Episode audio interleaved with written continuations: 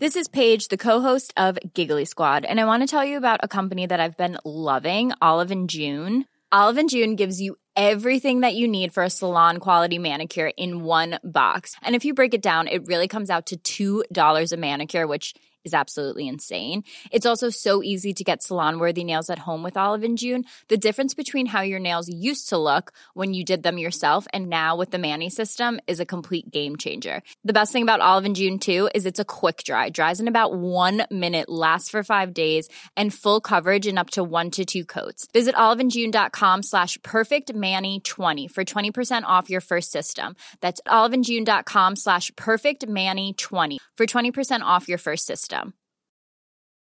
As a person with a very deep voice, I'm hired all the time for advertising campaigns. But a deep voice doesn't sell B2B, and advertising on the wrong platform doesn't sell B2B either. That's why, if you're a B2B marketer, you should use LinkedIn ads. LinkedIn has the targeting capabilities to help you reach the world's largest professional audience. That's right, over 70 million decision makers all in one place. All the big wigs, then medium wigs, also small wigs who are on the path to becoming big wigs. Okay, that's enough about wigs. LinkedIn ads allows you to focus on getting your B2B message to the right people. So, does that mean you should use ads on LinkedIn instead of hiring me, the man with the deepest voice in the world? Yes. Yes, it does. Get started today and see why LinkedIn is the place to be to be. We'll even give you a $100 credit on your next campaign. Go to linkedin.com slash results to claim your credit. That's linkedin.com slash results. Terms and conditions apply. Los insectos chupasangre pueden ser secuestrados por virus y parásitos, pero algunas garrapatas son letales por sí solas. La garrapata australiana de parálisis paraliza a 10.000 gatos y perros al año. No sabíamos cómo funcionaba su veneno hasta que algunos investigadores rociaron un poco de enjuague bucal con algunas garrapatas e hicieron un gran descubrimiento.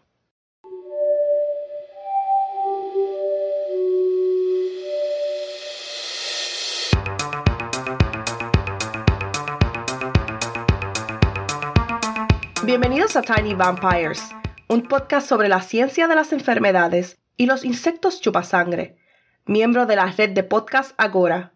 Soy Raquel Montañez González, su presentadora. Este es el episodio 36. ¿Cómo podría una pequeña garrapata paralizar a una persona? Kate, de Australia, envió su pregunta a través del sitio web de Tiny Vampires. Ella preguntó, ¿Por qué mecanismo las garrapatas de la parálisis matan a los animales domésticos? ¿Qué tan peligrosos son para los humanos? Y si hay otras garrapatas que puedan dañar a los humanos por otros métodos que no sean infecciones secundarias. Antes de empezar, tengo algunos anuncios. Primero, es posible que hayas notado algo diferente sobre Tiny Vampires Español. Sí, tenemos nueva música. Raven conoció a un compositor en la conferencia de Sound Education él es un oyente y ella pensó que quién mejor que contratar para hacer nueva música para el podcast. A nosotras nos encanta y espero que a ustedes también. Si alguna vez necesitas música para alguno de tus proyectos, les recomendamos Title Card Music and Sound. En otros temas, quiero darle las gracias a todos ustedes mis fieles oyentes. Sé que me he desaparecido un poco, pero les cuento que este año estaré trabajando para la culminación de mi doctorado. So, lo que significa más estrés y trabajo, pero aquí estoy de vuelta y lista para darlo todo. Muy bien, ahora a lo que vinimos. Contestemos las preguntas de Kate. Ella quiere saber acerca de la parálisis causada por garrapatas. Esta condición es fascinante para mí porque, a diferencia de otros insectos chupasangre, la condición médica no es causada por un patógeno moviéndose de una víctima a otra, sino que es causada por la misma garrapata. Una vez que comienzan los síntomas, pueden progresar bastante rápido, pasando de los primeros signos a la parálisis total en solo 24 a 48 horas. En los humanos, generalmente comienza con sarpullido, dolor de cabeza y fiebre. Una gran cantidad de problemas que normalmente ignoraríamos como una gripe. Luego, el paciente comienza a tambalearse cuando camina, ya que la parálisis comienza en la parte inferior del cuerpo y se mueve hacia la cabeza. A veces las personas comienzan a evitar las luces brillantes. La mayoría de las personas que sufren parálisis por garrapatas son niñas menores de 10 años, y usualmente las garrapatas se encuentran en el cabello o detrás de las orejas. Es raro que una persona muera a causa de la afección, incluso si no se trata. Solo el 10% de los casos termina paralizando los músculos que controlan la respiración. Cuando las muertes ocurren es porque el personal médico diagnostica erróneamente como alguna otra afección paralizante, como lo es Guillain-Barré, que puede ser causado por virus como el Zika o la gripe, y el paciente muere asfixiándose. En las mascotas generalmente comienza con la pérdida de su voz, sus piernas traseras se debilitan, su respiración cambia, comienzan a vomitar y a toser, y si no obtienen ayuda, la flacidez continúa subiendo por su cuerpo, hacia las patas delanteras, por lo que no pueden sentarse o pararse. Entonces, no pueden levantar la cabeza. Cuando mueren también es por asfixia. Este tipo de parálisis puede no ser lo que estás imaginando. A diferencia de la parálisis causada por una lesión de la médula espinal, la víctima de las garrapatas todavía puede sentir pero no puede reaccionar a lo que siente. De las 900 especies de garrapatas en el mundo, solo 73 han causado parálisis en un animal u otro. Ovejas, cabras, vacas, ratones, caballos, cerdos, gallinas, aves como avestruces, serpientes y lagartijas han sido paralizadas por garrapatas. Para la mayoría de ellos solo sucedió en una situación extrema, o solo en animales salvajes. Hay seis especies que causan parálisis con la suficiente frecuencia como para ser vistas como un peligro real para nosotros o para los animales domésticos. Las garrapatas de parálisis Fall Tampman y Karoo en Sudáfrica, la garrapata Rocky Mountain Wood y la garrapata americana del perro en América del Norte la garrapata azul africana en África subsahariana y la garrapata australiana de parálisis en Australia. Juntas representan menos del 1% de todas las especies de garrapatas. Curiosamente, estas garrapatas en su mayor parte no están estrechamente relacionadas entre sí, por lo que no es una familia particular de garrapatas que están causando este problema.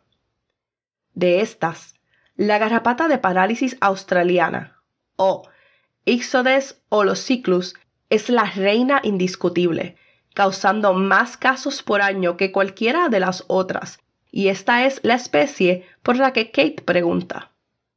Cada especie de garrapata diferente parece causar parálisis de una manera diferente también. Pero hay algunas cosas que generalmente son ciertas acerca de esta condición siempre es causada por la picadura de la garrapata y no por una bacteria, parásito o virus. Por lo que el tratamiento siempre incluye quitar la garrapata y usar un ventilador hasta que el cuerpo elimine naturalmente las toxinas, si es que la afección ha progresado tanto. Además, no todas las picaduras de una de estas especies causan parálisis, y en este momento realmente no sabemos por qué una garrapata paralizará mientras que otra garrapata de la misma especie no lo hace. Tampoco sabemos el por qué. Tal vez las garrapatas obtengan algún beneficio de esto, como un animal paralizado es menos probable que se quite la garrapata. O si la proteína paralizante en la saliva está haciendo otro trabajo, como mantener el flujo de la sangre del animal, y simplemente sucede que también interactúan con los nervios de los animales, paralizándolos por coincidencia. Independientemente de la especie, si la parálisis va a suceder, ocurre justo antes de la fase de congestión rápida. Debido a que las garrapatas deben ser capaces de llenarse de sangre hasta el punto en que son muchas veces más grandes que su tamaño original, parte del tiempo que pasan unidas a un huésped se dedican a desarrollar un estómago lo suficientemente grande como para contenerlo todo. No es hasta que se hayan unido completamente y hayan pasado por esta fase de crecimiento que están realmente listas para comenzar a comerse en serio. En el caso de la garrapata australiana de la parálisis, lleva de 3 a 7 días llegar a la fase de congestión rápida, que es principalmente dependiendo de la temperatura, por lo que es cuando comenzamos a ver síntomas de parálisis. Las dos especies de garrapatas aquí en los Estados Unidos que con mayor frecuencia causan parálisis son la garrapata del perro americano y la garrapata Rocky Mountain Wood. Causaron 50 casos de parálisis humana en los Estados Unidos en el transcurso de 60 años. Solo tres de esos pacientes murieron. Y la mayoría de los casos ocurren en el estado de Washington, la condición es mucho más común en los perros, por lo que se considera más un problema de salud veterinaria que médico. Si bien hay casos ocasionales en humanos, la garrapata australiana de parálisis también es más problemática para los animales domésticos. Hay 10.000 casos de parálisis en perros y gatos solamente. Esta garrapata vive en una banda delgada a lo largo de la costa de este de Australia y está activa de septiembre a marzo. Su anfitrión natural es el bandicoot, un adorable marsupial con forma de rata, que es inmune al veneno paralizante de las garrapatas. En su mayor parte, solo la garrapata de parálisis australiana femenina adulta causa problemas. Lo más probable es que se alimenten por mucho más tiempo que las garrapatas más jóvenes, ya que necesitan muchos nutrientes en la sangre para producir los 2.000 a 6.000 huevos que finalmente pondrá. Aunque, como con todos los casos de parálisis por garrapatas, el primer paso del tratamiento es eliminar la garrapata. Por alguna razón, la parálisis causada por la garrapata australiana se vuelve peor antes de que mejore. Con todas las demás garrapatas, el paciente, ya sea perro o humano, comienzan a mejorar casi de inmediato y vuelven a caminar en solo uno o dos días. Entonces, ¿cómo puede un solo animal pequeño derribar a un perro grande o incluso a una vaca? Veamos cómo funcionan los nervios y los músculos para que podamos ver cómo el veneno de las carapatas está en cortocircuito en el sistema. Así que ah, tenemos que hablar de neurofisiología. Nuestro artículo para este episodio se vuelve bastante detallado, pero si revisamos cómo nuestros nervios le dicen a nuestros músculos que se contraigan primero, entonces entenderemos lo increíble que es este veneno. Digamos que quieres chocar las manos con alguien, como un high five. Primero, tu cerebro envía una señal por tu médula espinal y hacia tu brazo y hacia una de las neuronas que le dice a tu bíceps que se flexione. Cuando el nervio se dispara, una ola de carga baja por la neurona desde la fuente de la señal hasta el final del nervio cerca del músculo. Tus músculos y tus neuronas no están conectados, pero están muy cerca uno del otro. Hay un espacio entre ellos llamado hendidura sináptica. Entonces, para que la neurona le diga a tu músculo que se contraiga, tiene que transmitir un mensaje al músculo a través de esta división.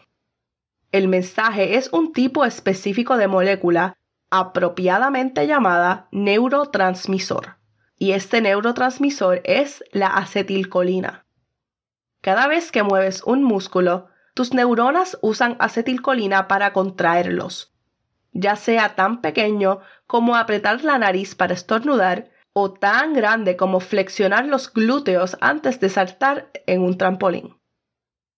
Cuando la neurona dispara, se abren pequeñas puertas en la membrana celular exterior para dejar entrar al calcio.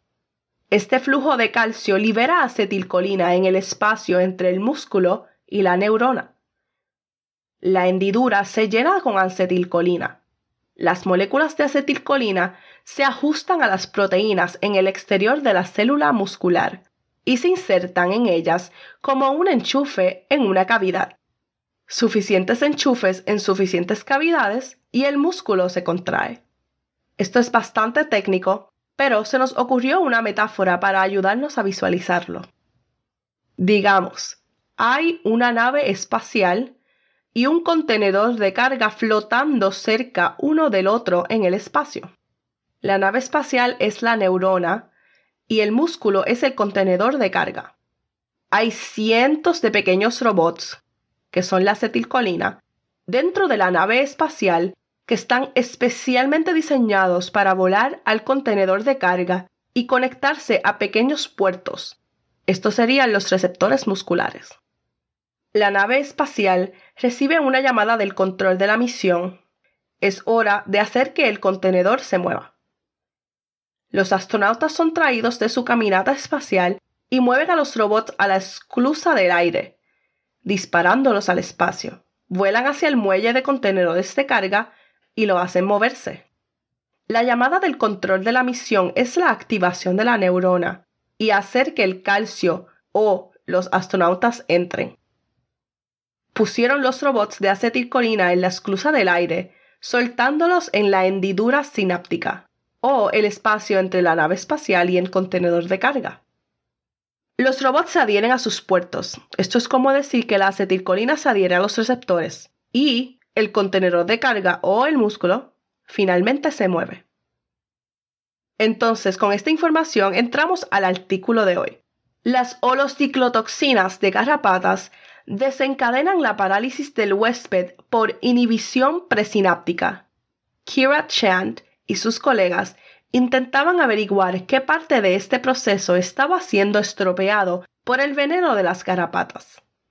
El nombre científico de las garrapatas de parálisis australianas es Ixodes holociclus, por lo que la toxina en el veneno de las garrapatas se llama holociclotoxina, que es una gran palabra que puedes ignorar porque de ahora en adelante solo la llamaremos la toxina. Eso simplemente deja el sonido intimidante de inhibición presináptica. Si bien intimidarlo también puede sonar familiar, el espacio entre la neurona y el músculo es la hendidura sináptica, como dije antes, por lo que presináptico es todo en la serie de eventos que conduce a una flexión muscular. En otras palabras, es una forma realmente específica de decir que cualquier cosa que la toxina esté atacando está sucediendo en la neurona. Pero, ¿qué parte de la cascada está arruinando? No está disparando la neurona, no se deja entrar el calcio dentro de la célula o no se libera la acetilcolina.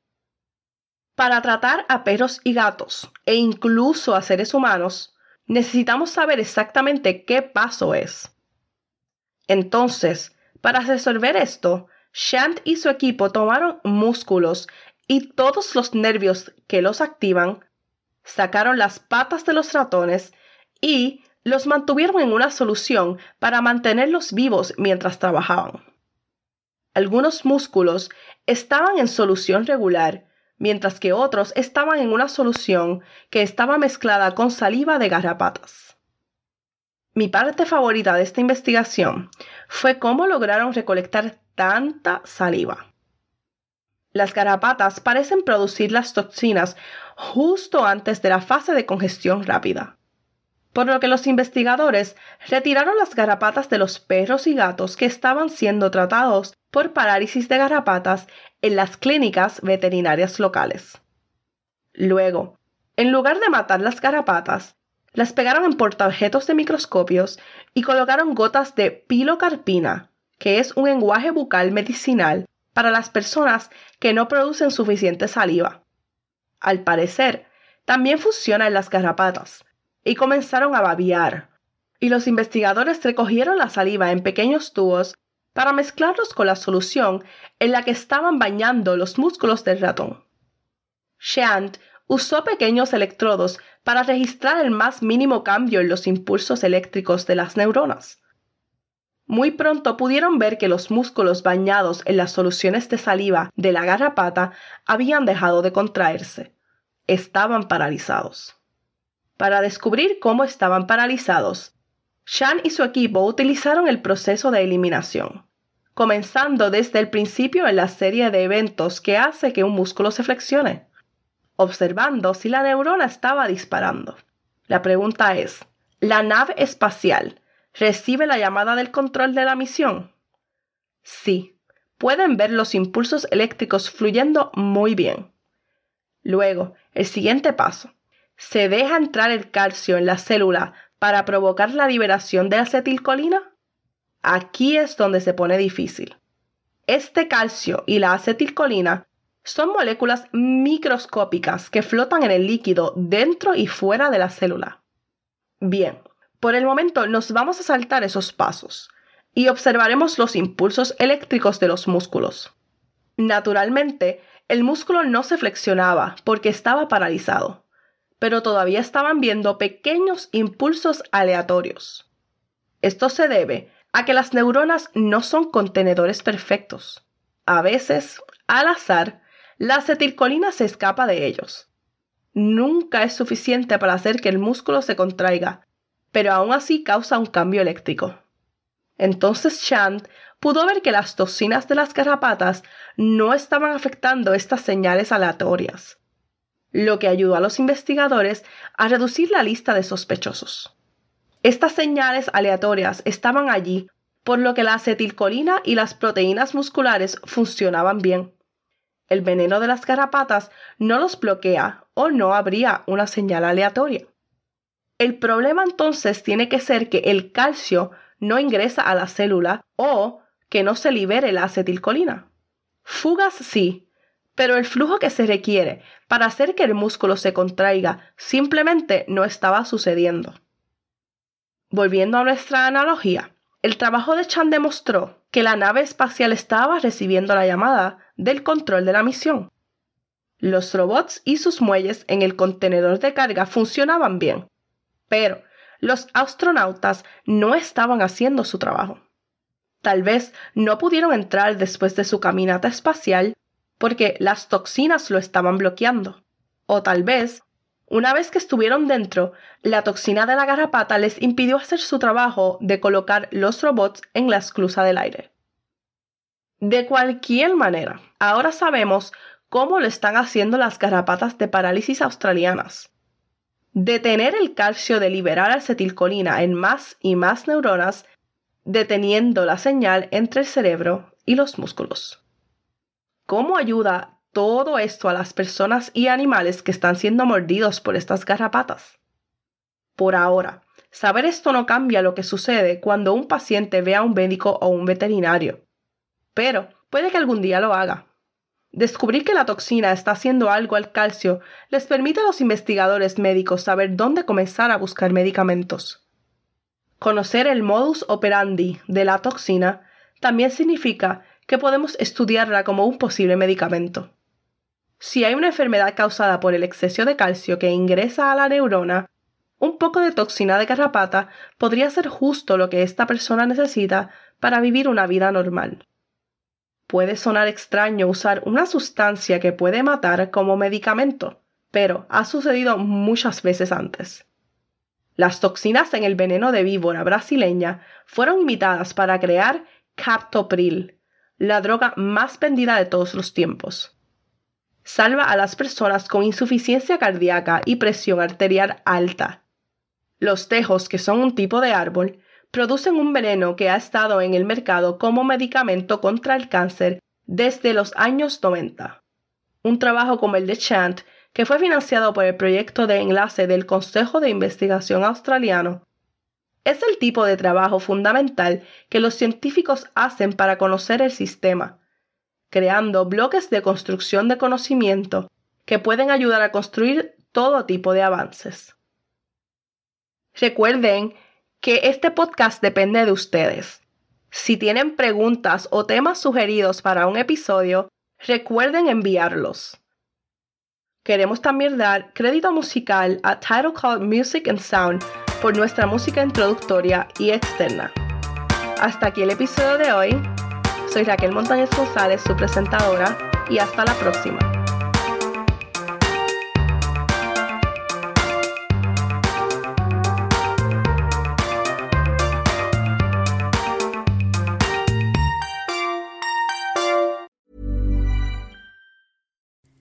Hi, I'm Kara Berry, host of Everyone's Business But Mine, and I am an all inclusive addict. Enter Club Med, the best all inclusive for you and your family. With resorts worldwide, from their family flagship resort, Club Med Punta Cana, to their only mountain resort in Canada, Club Med Quebec, they have everything you need to relax. With their 20 plus sports activities, wellness programs, you can dine on delicious cuisine and make memories with your family. So book your next getaway with Club Med. Visit clubmed.us or call 1 800 Club Med or your travel advisor.